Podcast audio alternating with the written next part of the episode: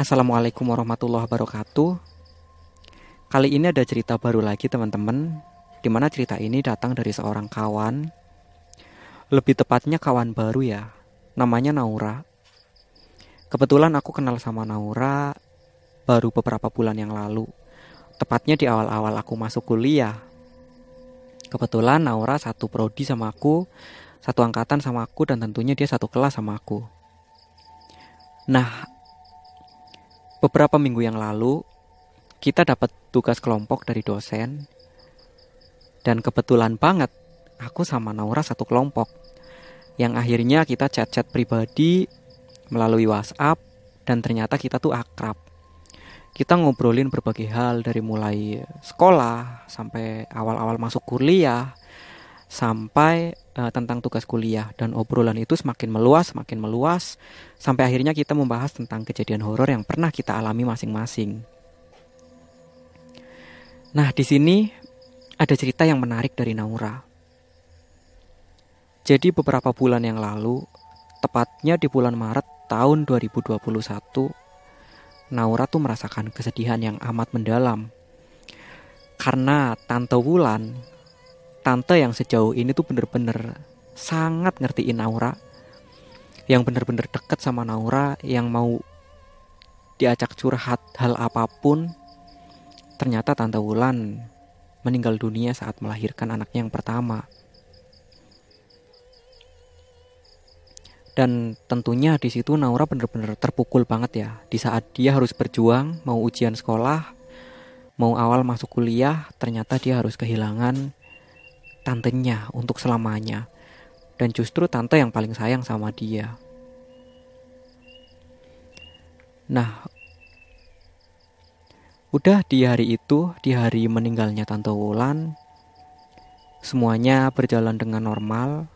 Tante Wulan dimakamkan, dan bayinya pun ikut meninggal di dalam perut.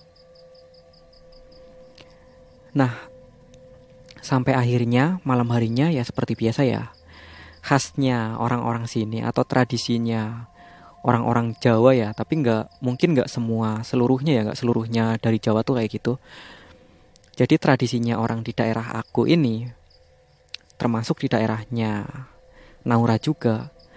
Setelah ada keluarganya yang meninggal atau ada kerabatnya yang meninggal kalau kita tidur di rumah duka kita nggak boleh tidur di atas ranjang. Kita boleh tidur itu gelar tikar mungkin di lantai ya. Gelar tikar di, di lantai karena tujuannya ya buat menemani gitu buat menemani almarhum gitu. Jadi selama 40 hari kita tidurnya tuh di lantai. Nggak boleh tidur di atas. Nah malam itu banyak dari saudara yang nginep di rumahnya Tante Wulan. Di malam pertama uh, tahlilan ya atau di malam pertama setelah meninggalnya Tante Wulan. Nah, di sana ada Naura termasuk kedua orang tuanya Naura dan saudara-saudaranya semuanya nginep di sana. Setelah selesai tahlilan, mereka tidur gelar tikar dengan berjejer ya. Jadi semuanya tuh tidur di ruang tamu. Nggak ada yang tidur di atas satupun. Malam itu Naura benar-benar merasakan uh, sedih ya. Bener-bener ngerasa sedih banget. Bener-bener masih nggak percaya kalau tante Wulan akan secepatnya meninggalkan Naura gitu. Kenapa tante Wulan secepat ini meninggalkan aku? Naura tuh bener-bener malam itu belum bisa terima. Nah sekitar jam setengah satu tiba-tiba Naura itu denger kayak ada suara orang teriak. Suara orang teriak yang menurut Naura itu teriakannya kayak orang yang dipukul atau kayak orang yang disapet pakai apa gitu ya. Jadi teriak-teriak gitu. Ah, aku nggak bisa niruin teriakannya ya. Yang jelas ya gambaran teriakannya kayak gitu. Kayak orang yang dihajar gitu. Suara itu nggak terlalu keras.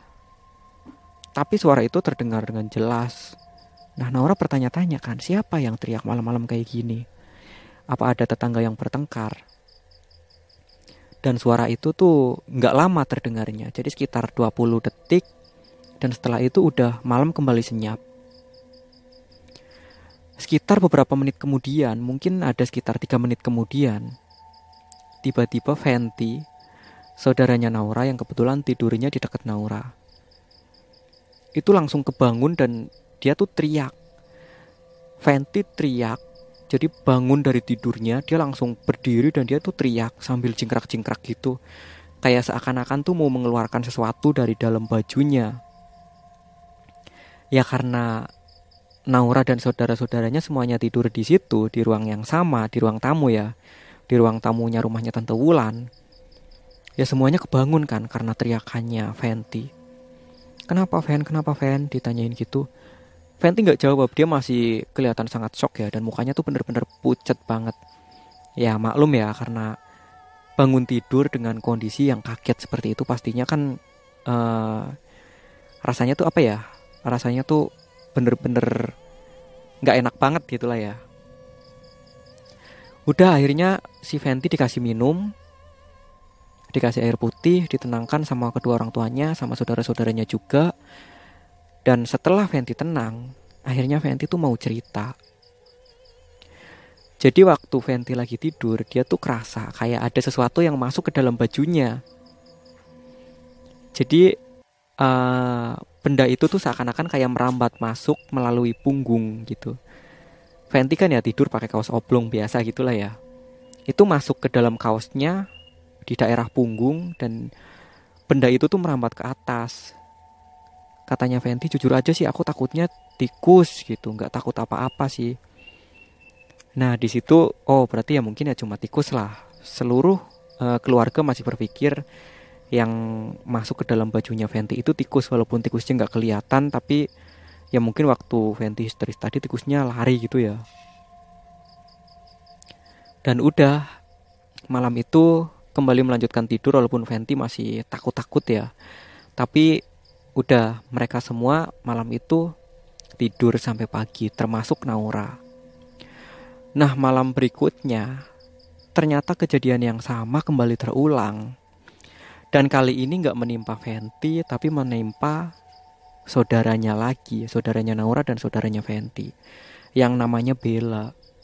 Jadi Bella juga kurang lebih merasakan hal yang sama, lagi tidur, terus tiba-tiba bajunya di daerah punggung itu dimasuki sesuatu yang merambat dari bawah ke atas, kayak merayap gitu katanya Bella.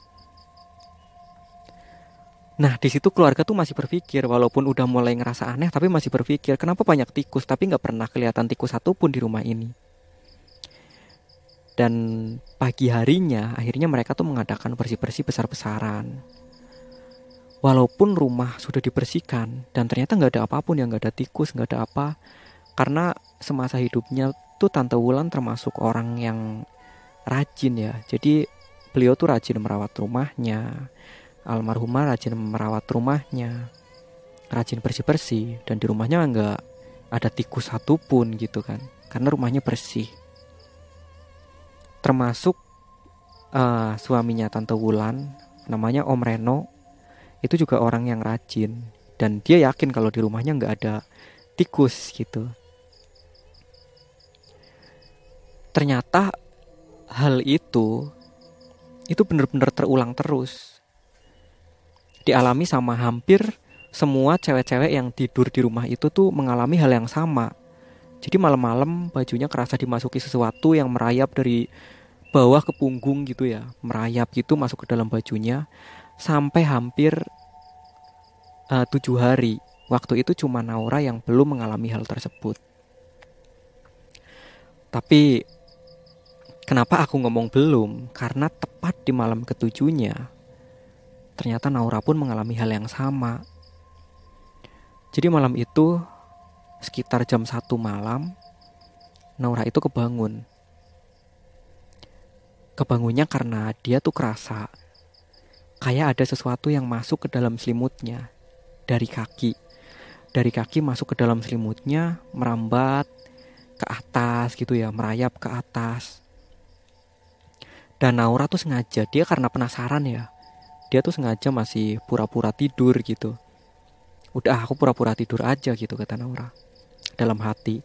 Dia berusaha eh, nggak uh, membuat pergerakan sekecil mungkin. Dan ternyata emang bener. Sesuatu itu setelah melewati selimutnya, itu merayap ke atas masuk ke dalam kaosnya dan merambat melalui punggung Naura. Walaupun ngerasa geli banget dan penasaran, ini benda apa yang merayap. Tapi uh, Naura masih berusaha buat tenang ya. Aku juga salut setelah dengar ceritanya dia, kok bisa setenang itu gitu kan. Nah ternyata dirasa-rasa-rasa gitu semakin merayap, semakin merayap. Kok ini mohon maaf ya, kok ternyata merayapnya semakin ke depan gitu, ke area dada gitu. Ya kan Naura kan langsung ya dengan gerakan refleks itu tangannya masuk ke dalam baju dan dia tuh berhasil menangkap benda yang masuk ke dalam bajunya itu. Setelah berhasil ditangkap langsung ditarik keluar dan Naura itu benar-benar terkejut teman-teman. Karena ternyata benda yang merayap di punggung Naura itu dan mungkin yang dari kemarin dirasakan sama saudara-saudara yang lainnya itu ternyata sepotong tangan, sepotong tangan kecil yang sepertinya itu kayak tangan bayi. Nah, di situ Naura langsung teriakan sambil membuang tangan itu. Plok gitu dibuang. Tangan itu bentur tembok dan hilang saudara-saudaranya semuanya pada bangun yang lagi pada tidur pules tuh pada bangun semua ya kenapa Ra kenapa ada apa gitu setelah Nora ceri setelah Nora tenang Nora menceritakan apa yang dialami dan uh, keluarga tuh meyakini ya kalau kejadian ini tuh sama sekali nggak ada sangkut pautnya sama meninggalnya Tante Wulan. Karena ya mereka meyakini kalau Tante Wulan udah tenang di sana. Dan sejauh ini Walaupun banyak orang yang percaya kalau orang yang meninggal dalam kondisi hamil itu nantinya bakalan bisa jadi kuntilanak gitu atau sundel bolong. Tapi uh, sejauh ini nggak ada penampakan dari Tante Wulan gitu kan sampai malam ketujuh nggak ada penampakan sama sekali.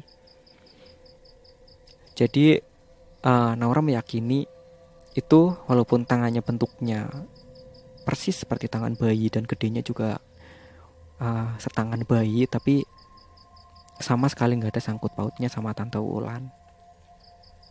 Dan setelah malam ketujuh, Naura kembali pulang ke rumahnya, tidur di rumahnya sendiri, dan dia mempersiapkan uh, ujian sekolah ya, karena bulan-bulan itu hampir ujian sekolah SMA gitu ya, termasuk aku pun juga. Nah, kurang lebih itu sebuah cerita dari Naura.